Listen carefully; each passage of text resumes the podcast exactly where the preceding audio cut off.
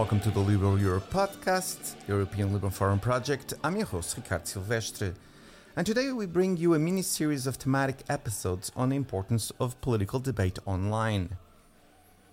And for that, I would like to start with a personal story. In the summer of 2018, I started a master's course on international relations at the university in Lisbon.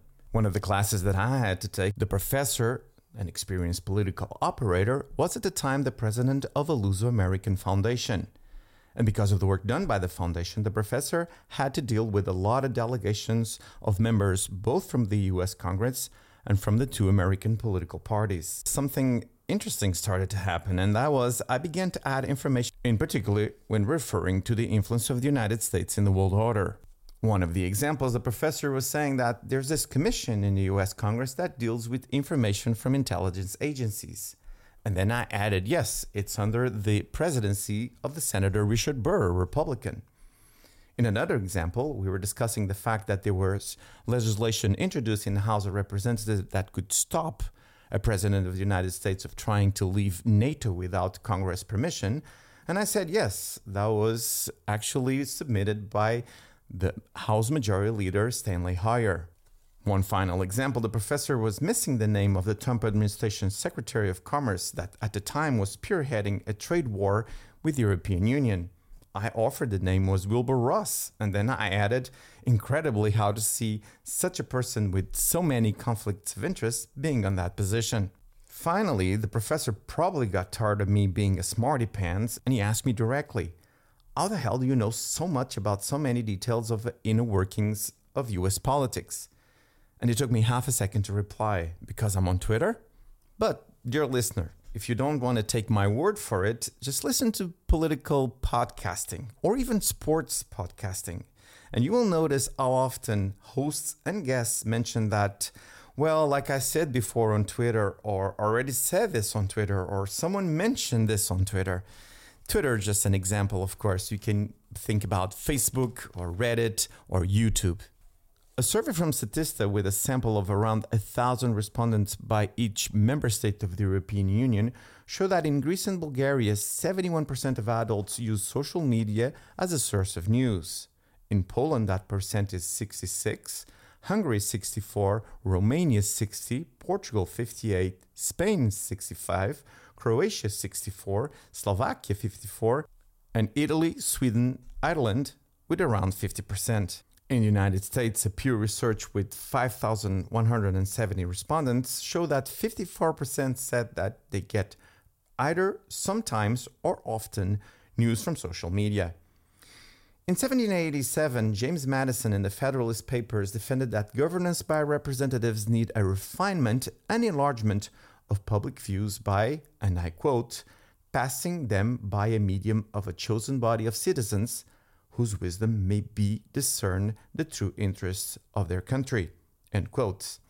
With the emergence of social media platforms, especially Facebook and Twitter, political debate moved from the public square to the digital world. And with that, there was also the conditions for the development of polarization, radicalization, and disinformation. Can democracy survive the internet is a vital question. Is the online political debate deteriorating the democratic process? Will everyone now have their own realities and alternative facts? A functioning democracy depends on the ability of the citizens to make informed decisions. However, information challenges like volume, type, quality, and reach affect this political debate. In the publication Technology and Democracy Understanding the Influence of Online Technology on Political Behavior and Decision Making, this was authored by the EU Science Hub from the European Commission Science and Knowledge Service, an analysis about technology and democracy understood these interactions. In the opinion of the researchers, there are key pressure points that users, legislators, and policymakers should take into account when thinking of the functioning of a healthy political debate, a fruitful marketplace of ideas, and a robust arena of discussion. To know what is your attention economy? When we are online, our attention and our engagement are sold as a product to advertisers. Another one is micro targeting. Facebook algorithms make an analysis of your homepage and only needed 300 likes can predict the user's personality with great accuracy and that opens the door for tailor made advertisement, for example, of political nature. Digital architecture. Digital platforms use behavioral techniques that can cause a constant presence of the user and also the engagement of the user with digital platform. That also increases our time in the platform and our attention given to it. Another one is algorithm curation. Algorithms have been functioning as a black box, and that has problems related to transparency and accountability. A final one, and that is misinformation and disinformation. A recent Eurobarometer survey, the Flash Eurobarometer 464 Fake News and Disinformation Online, took data from all member states and revealed that over half of the respondents say that they came across fake news at least once a week. Other concern is how platforms are gateway to extremists and extreme content, and how this flows then into political debate. Let me give you an example. How can we go from an obscure American living in the Philippines administrator of an anonymous image board website, to the creation of QAnon that has millions of followers, hundreds of thousands of views on YouTube, and some of his believers were in the front lines of the attack of the seat of power in the United States. However, not everything is doom and gloom. Political debate can happen online and in a positive and constructive way. A Pew Research with 4,579 respondents showed that there is a facilitation of engagement and involvement in political issues online. 90% of social media users say that they often discuss, comment, or post about politics and government on digital platforms. 8 in 10 of the users think that the digital platforms help get involved in issues that matter to them. A similar number of fields like social media help bring new voices into political discussion. Digital platforms also have a positive effect to allow to know different positions and how to interact with them. 50% of social media users say that they have been surprised by a political view of someone on their own network because of something that person posted. Eventually, this could lead to a possible change in opinions. One in five social media users say that they have modified their view about a political or social issue because of something they saw on social media. Another point of interest is content moderation or editorial action from gatekeepers.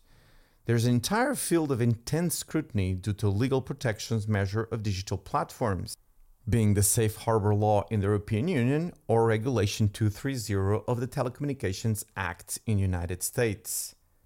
In here, there are some very interesting indicators in the European Union a special Eurobarometer, Eurobarometer 477 of November 2018, showed that 73% of Europeans are concerned about disinformation and misinformation online, particularly when leading to elections. 76% consider that the rules for traditional media should apply to digital platforms and their users. 81% are in favor that this platform should be clearer in what are the contents of political advertising and who's paying for it. The European Commission tried to respond to these concerns with the new Digital Services Act, but also the EU Code of Practices of Disinformation and promoting media literacy and fighting hate speech online. So, with this long throat clearing from my part, let's start the mini series of episodes on the future of political debate online. And to do that, I'm very happy of having a group of experts and thinkers that will help me bring this topic to you. For example, I'll be talking with Miroslava Sawiris, a research fellow at the Democracy and Resilience Group at GLOBSEC. I'll be speaking also with Professor Teresa Rodriguez Ballell, part of the commercial law at the University of Carlos III in Madrid, and Daniel Kaddik and Mathias Sundin. Daniel Kaddik, of course, our executive director of European Liberal Forum, and Mathias Sundin, co-founder and executive chairman of WARP Foundation in Sweden. So, with no further ado, let's start this larger debate, and I bring you Miroslava Sawiris.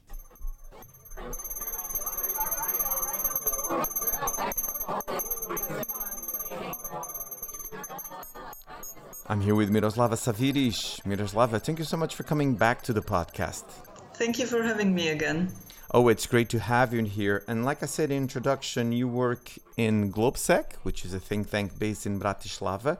You're also a research fellow at the Democracy and Resilience Group inside GLOBSEC.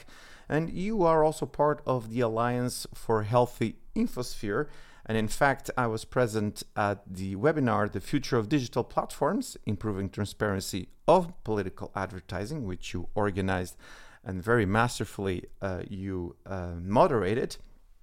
And this is one of the reasons that I asked you to come to the podcast, and also because you have a great piece, which is Years of Digital Radicalization as Born Angry Fruit, something that I strongly recommend our listeners to go and look. I'll put the link on the show notes, where you deal with the question of political debate getting more and more polarized. And are you actually going to that polarization as a possible explanation for what we saw happening in January 6th at the US Capitol. So let's start here. Please give us your view on where we are right now. Right.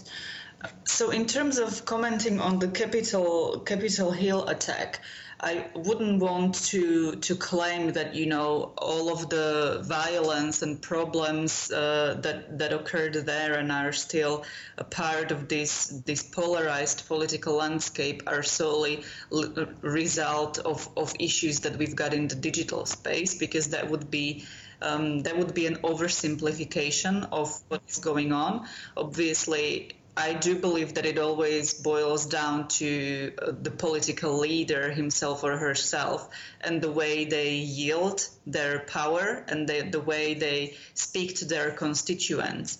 But on the other hand, we need to recognize the fact that digital space, as it is um, designed currently, does play a part in this in this polarization process because the systems that are very let's say non-transparent at the moment um, are easily misused by nefarious actors. And I think the interesting bit about the Capitol Hill uh, was a sort of you know this realization that this is not something that only disinformation actors in non-democratic countries can misuse but it's actually a very real problem for democracies as well. So i think it was like a moment of reckoning and as terrible as it was it is this moment where finally you know you're faced with a problem that it's so blatantly obvious that it cannot be ignored anymore in a way let me go into a little more detail, um, as I agree that we cannot just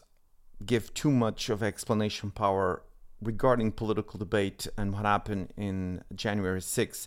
But as we know more and more about that day, and particularly what led to that day, on Facebook, for example, there was a lot of chatter regarding organization, regarding uh, the reasons for the kind this kind of event. Uh, there were posts where conservative were hyping the false claim that elections were stolen. So with this kind of working hypothesis, let me ask you again: How much do you think that we can uh, assume that there is an effect on political debate on digital platforms can then lead to this kind of events? I think I look at it sort of from the other side, let's say. I believe that the politics of radicalization and populism that is sweeping across Europe and, and, and uh, the USA and other democratic states is a byproduct of our digital transformation in a way. The way we communicate online and with one another has changed so dramatically over, let's say, last 10 years. It's also reflected politically. And this you know digital revolution has got plenty of advantages. I always want to stress the fact that you know i use social media every day and i think it's great. So i'm not here to you know say you know let's banish all social media. Um, and also it's progress that you cannot stop but this sort of um, technological progress that um, basically allows us to to to stay more online and communicate online with one another and also to have our voices amplified through algorithms you know and reach to our followers and constituents um, basically changes the whole uh, communication landscape as we have known it before. And as we know, digital platforms have the tendency to promote polarizing content because this is something that has to do with how their business model operates. And this business model is data based because um, our data that we put into um, social media digital platforms is valuable it's a it's a form of product that can be further sold but also it's advertising based so essentially the more ads you are exposed to the more income certain platform earns. And because polarizing content creates more engagement it makes sense to you know to develop these systems so as to promote this polarizing content because that will engage more people and more people will hence stay online. So this is where we sort of come into a conflict of interests because for democratic polity or any kind of democratic society, it is not in our interest to have the discussion as polarized as possible but it's in the interest of um, these business models. So we need to find a way to recalibrate these systems so that private enterprise and, and technological progress are still, um, um, let's say, preserved and fostered, but at the same time, uh, tone down on, on these um, harmful effects of these systems that are badly affecting our our democracies at the moment. So it's a matter of finding this extremely delicate balance. And in order to do that, you have to have all stakeholders present because this is not something that you know um, European institutions can do on their own, or that civil society can do on, on its own, or that private companies and tech giants can do on, on their own. Because there was this consensus for a long time, um, particularly in the Silicon Valley, that technological progress should never be burdened with any regulation, you know, and this has been the mantra of, the tech sector for a very long time. But we clearly see that it's not so simple, and that if we just carry on this way, uh, our societies will face, you know, increasing problems compared to what we have actually seen on the Capitol Hill. And I think also the tech sector is coming to realization that this is no longer tenable. And you know, when I'm listening to um, New York Times podcast, The Daily, you you will you know there are Facebook advertisements there uh, sprinkled now and then saying that Facebook is for regulation now. You know, they do want a regulation, but they need regulation that will you know maybe their perspective on regulation is different from somebody working at a public institution.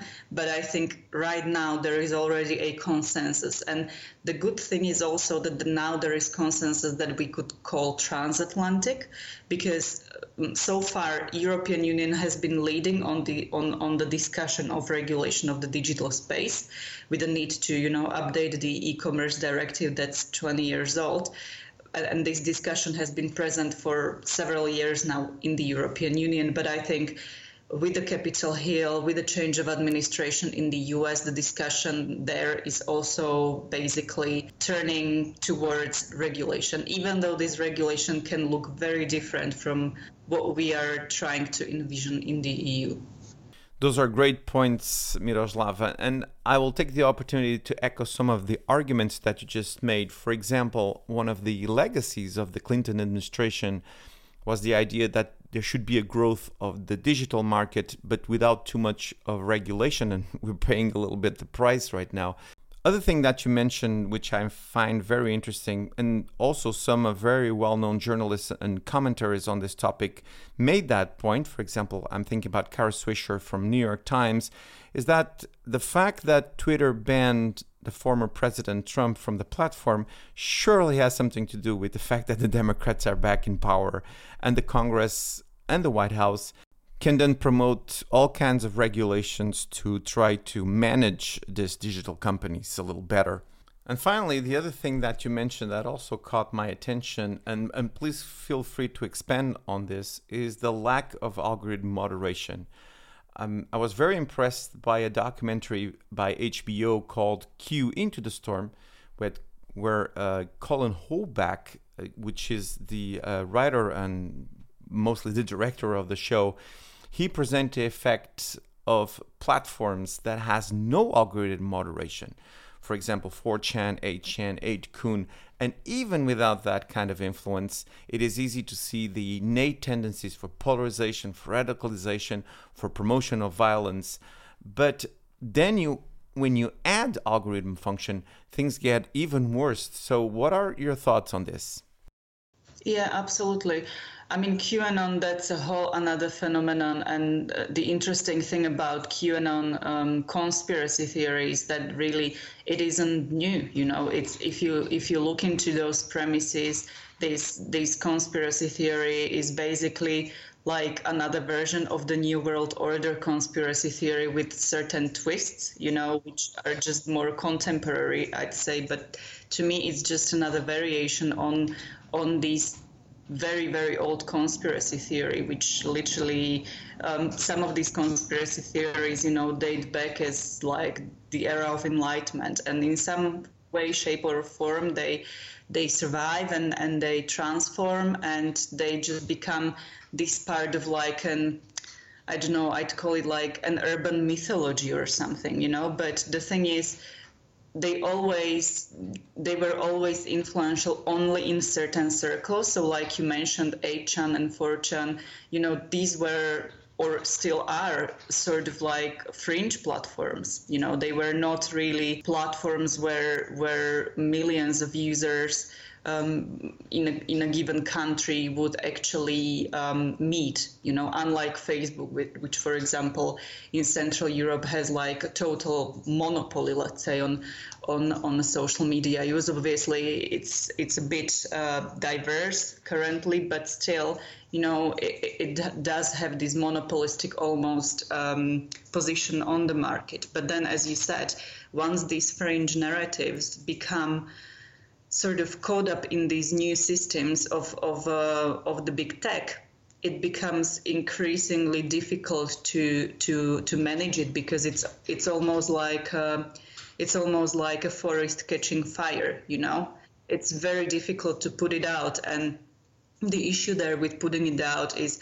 i think we've touched upon this briefly is exactly like the freedom of speech because i think it's I mean, circling back to the discussion of political advertising, it's one thing to to pay for an ad, which I believe should be fact checked, you know, and because obviously you're you're actually putting these uh, advertising, whether it's issue based or whether it's uh, part of your election campaign or whatever, you're putting it through the system and a service that you're paying for, and you know why should this be any different from let's say TV political advertising, which have to be regulated in one way or another. So to me, this is quite logical that political uh, ads should actually be fact checked prior to being processed and disseminated. But when we talk about organic political speech, you can't actually, okay, you can fact check it, but I would argue that you can't take it down. You know, I'm, I believe that, and, and this may sound controversial, but you know, you have the right to lie on the internet and you have the right to disseminate disinformation because this is basically freedom of speech. So, I mean, we need to draw the line somewhere. And if we simply wanted to, um, in quotation marks, I'm saying this, clean out uh, the digital space of all the ugly things that we simply despise or do not want to see there, then we may essentially um, undo the achievements of, of democratic progress that you know have has been for centuries in the making in an effort to to fight something but by fighting it you're creating even bigger problem. So i don't know if that makes sense. It, it does. No, no problem there Actually, I had a question for you that was ready to, to, to, ask you, ready to go, and that regards exactly the need for fact checkers. We cannot just keep visiting places on the internet where we are full of this information, for example, of political nature. There is, however, a gray area, and that is political speech where there is room for exaggeration exaggeration, for lying, for attacking your opponent's ideology and even positions. And actually, this kind of right is protected in when I'm thinking about United States and Europe by law, by uh, rulings from from from courts.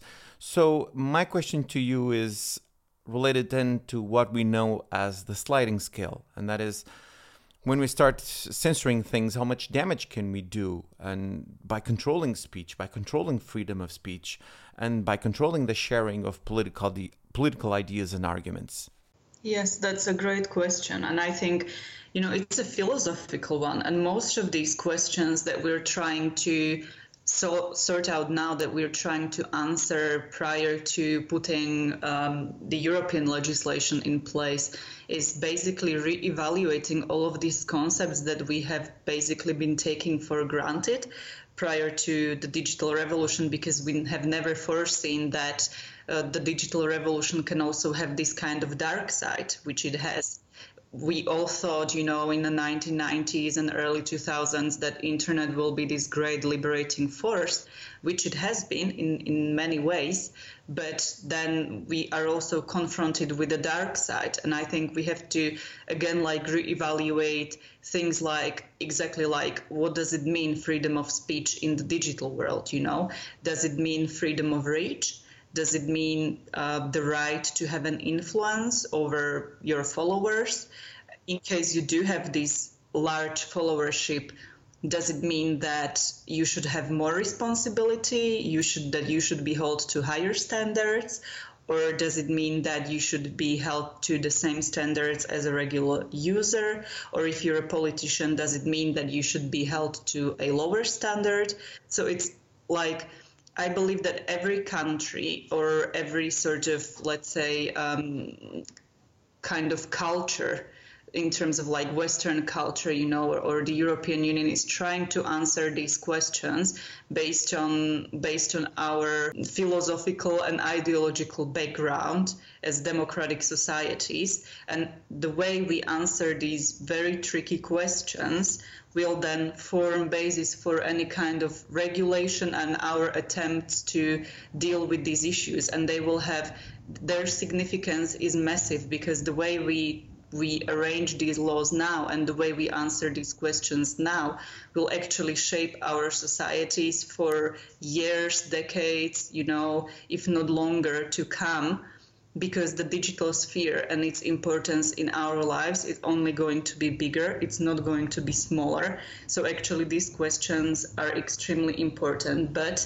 i also think that as you mentioned with the us case there will be differences in how different states approach this question. so for example now in florida i believe they are preparing a law whereby digital platforms won't be able to suspend a politician's um, digital you know a platform account for longer than for a couple of weeks well so yeah I, I, don't I don't think that will survive yeah, a court case yeah, on yes. for example the United States uh, the protections under the First Amendment but the intention is there and there are some uh, senators, yeah. for example, in the United States, uh, mainly in the conservative spectrum, that would like to repeal Section 230 of the Telecommunications Act of 1996 that provides the Good Samaritan protection from civil liability from operators of computer services. Yeah, so this goes in very different directions in the US. That's why I find it very interesting because on one, it's like everybody agrees that the regulation is needed,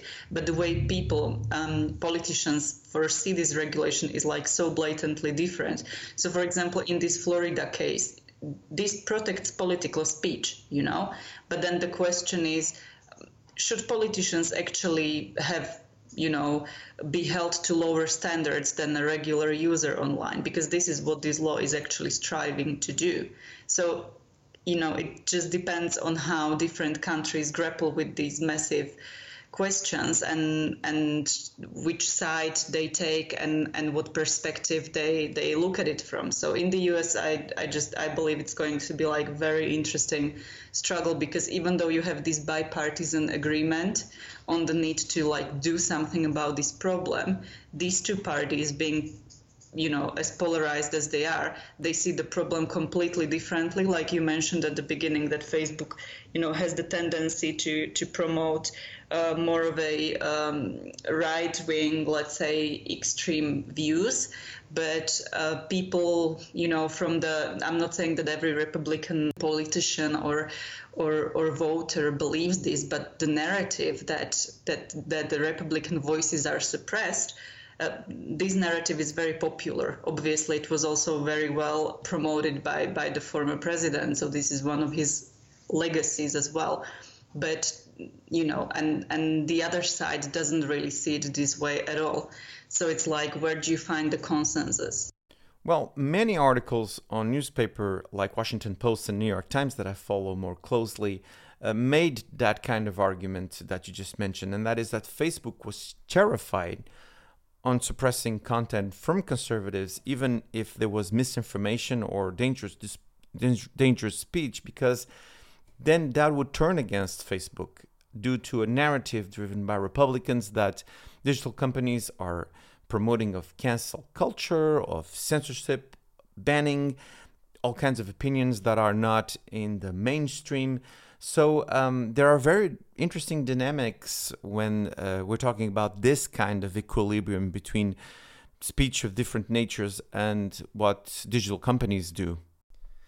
Miroslava, time flies when I talk to you. You're such a great guest, and uh, uh, still have a couple of questions for you. So, therefore, I'm going to ask you if you please come back to the pod again. I know I keep asking you this, but once again, um, and one of the things, for example, you mentioned that there is work done at the European Union level, for example, Digital Services Act, some initial regulation on political advertising, and also uh, just that deserves other conversation. But before I let you go, there are one other thing that I would like you to go into. Myself, as someone that lives on Twitter, I should change.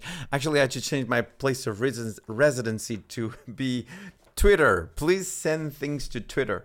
So for people like me, I was impressed with what Jack Dorsey, the CEO of the company, did when he decided that they would stop having political advertisings in the platform. But particular, there was something he said in a blog post on Twitter where he said that political message reach should be earned, not bought. I, think this is a great sentence from Jack. He was very, you know, um, was thinking correctly when he wrote when he wrote this. Political message reach should not be should be earned, not bought. Can do you think can we move in this direction? And that is either by a majority position or a consensus or a legislation that political ads are not going to be the way to reach people. Either if you have 10,000 followers, 1 million followers, you cannot buy your way into the uh, political debate. What is your thoughts on this? I mean, this is again fascinating discussion and again very philosophical because what we're talking about here is the way political advertising functions already today outside of the digital space you know particularly when you look in the US often you will see that the highest uh, political game is, is played by influential wealthy individuals because yes that you know political advertising helps you get there helps you uh, get visible and, and reach out to your constituents. So my question would be i mean i look at it from all sorts of you know different perspectives i don't have clear opinion on this because i think I think it's partly utopian thinking that you don't need to buy political ads in order to to succeed as a politician. That's one thing, but also I think it doesn't really work like that in the offline world, you know. But maybe we don't need to, you know, maybe we don't need to be guided by what's happening offline in order to design our digital spaces because we don't need to sort of stick to the old rules of the game. But w- what I would argue is that in the offline world where political advertising is still a thing, you know, people buy billboards and campaign in, on TV and all sorts of other things for newspapers and, and other ways. But at least there is some kind of oversight you know but the trouble with online advertising is that the the whole process is not very transparent. It's been improved slightly thanks to ad libraries and, and, and code of practice on disinformation and things like that. But still it's it's basically much more um, unclear and non-transparent environment than than having political advertising offline essentially. But i do like having this discussion and just you know thinking about it in let's say um, very open way where you don't take this issue for granted where i like the idea of not um, you know of looking at political ads and asking yourself well do we really need it to to operate this way? And i also understand that for you know like you mentioned level playing field that these systems currently as they function yes they tend to favor influential individuals, whether they be politicians or or otherwise, because they already have large followership and, and have incomes that can sustain massive massive ad campaigns. But that being said, looking at it from the other side, I would also say that political advertising in the online space actually levels the playing field because to buy ads online and to target them even micro target them is very cheap you know and anybody can afford it. So in a way um, in a way it's easier to reach constituents even to politicians who are insignificant. And and this is the democratizing force of digital platforms. And i think we all know politicians who have been literally made by social media even organic engagement and then inorganic as in terms of being paid for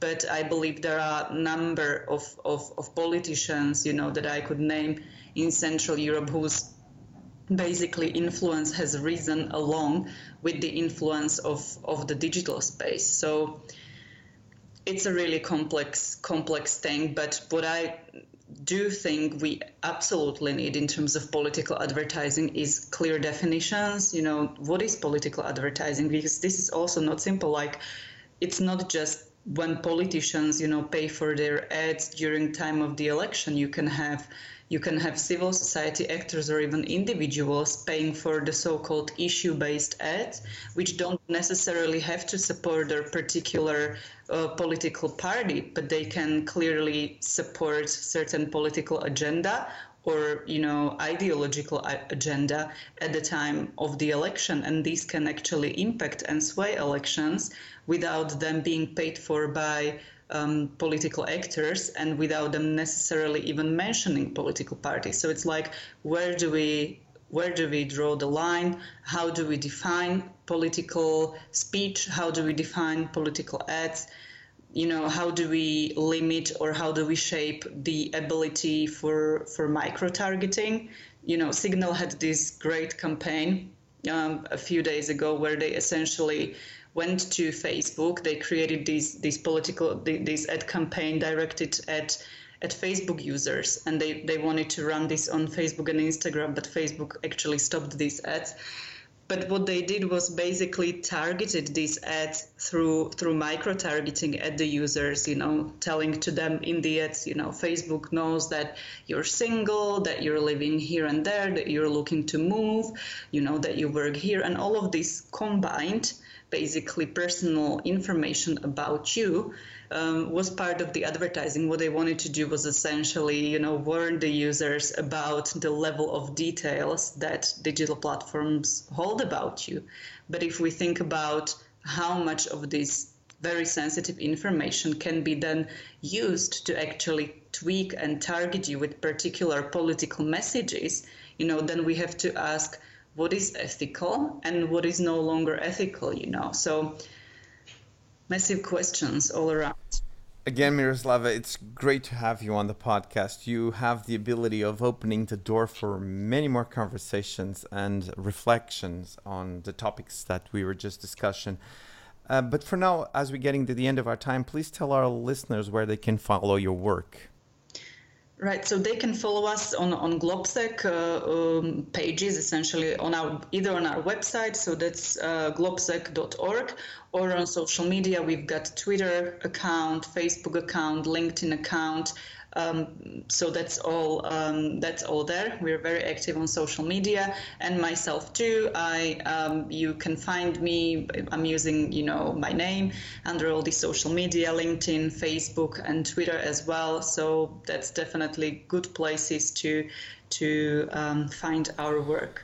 By the way, and, and, as a goodbye note, it's also important to mention the work done by the Alliance for Healthy Infosphere uh, that you also can visit, and I'll put the link on the podcast show notes. And if you are interested in this kind of topic, you do you do need to follow the work done by Miroslava, by the Alliance, and by GLOBSEC. But for now, I'm going to thank you so much for coming to the podcast. Thank you so much for this great conversation, Ricardo.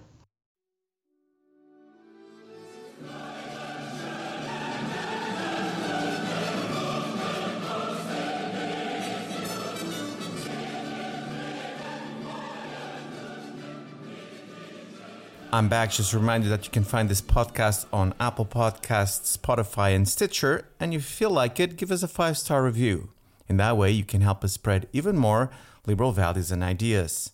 And this is all for now. I'll be back soon with more podcasts. Until then, let's keep making the world a better place.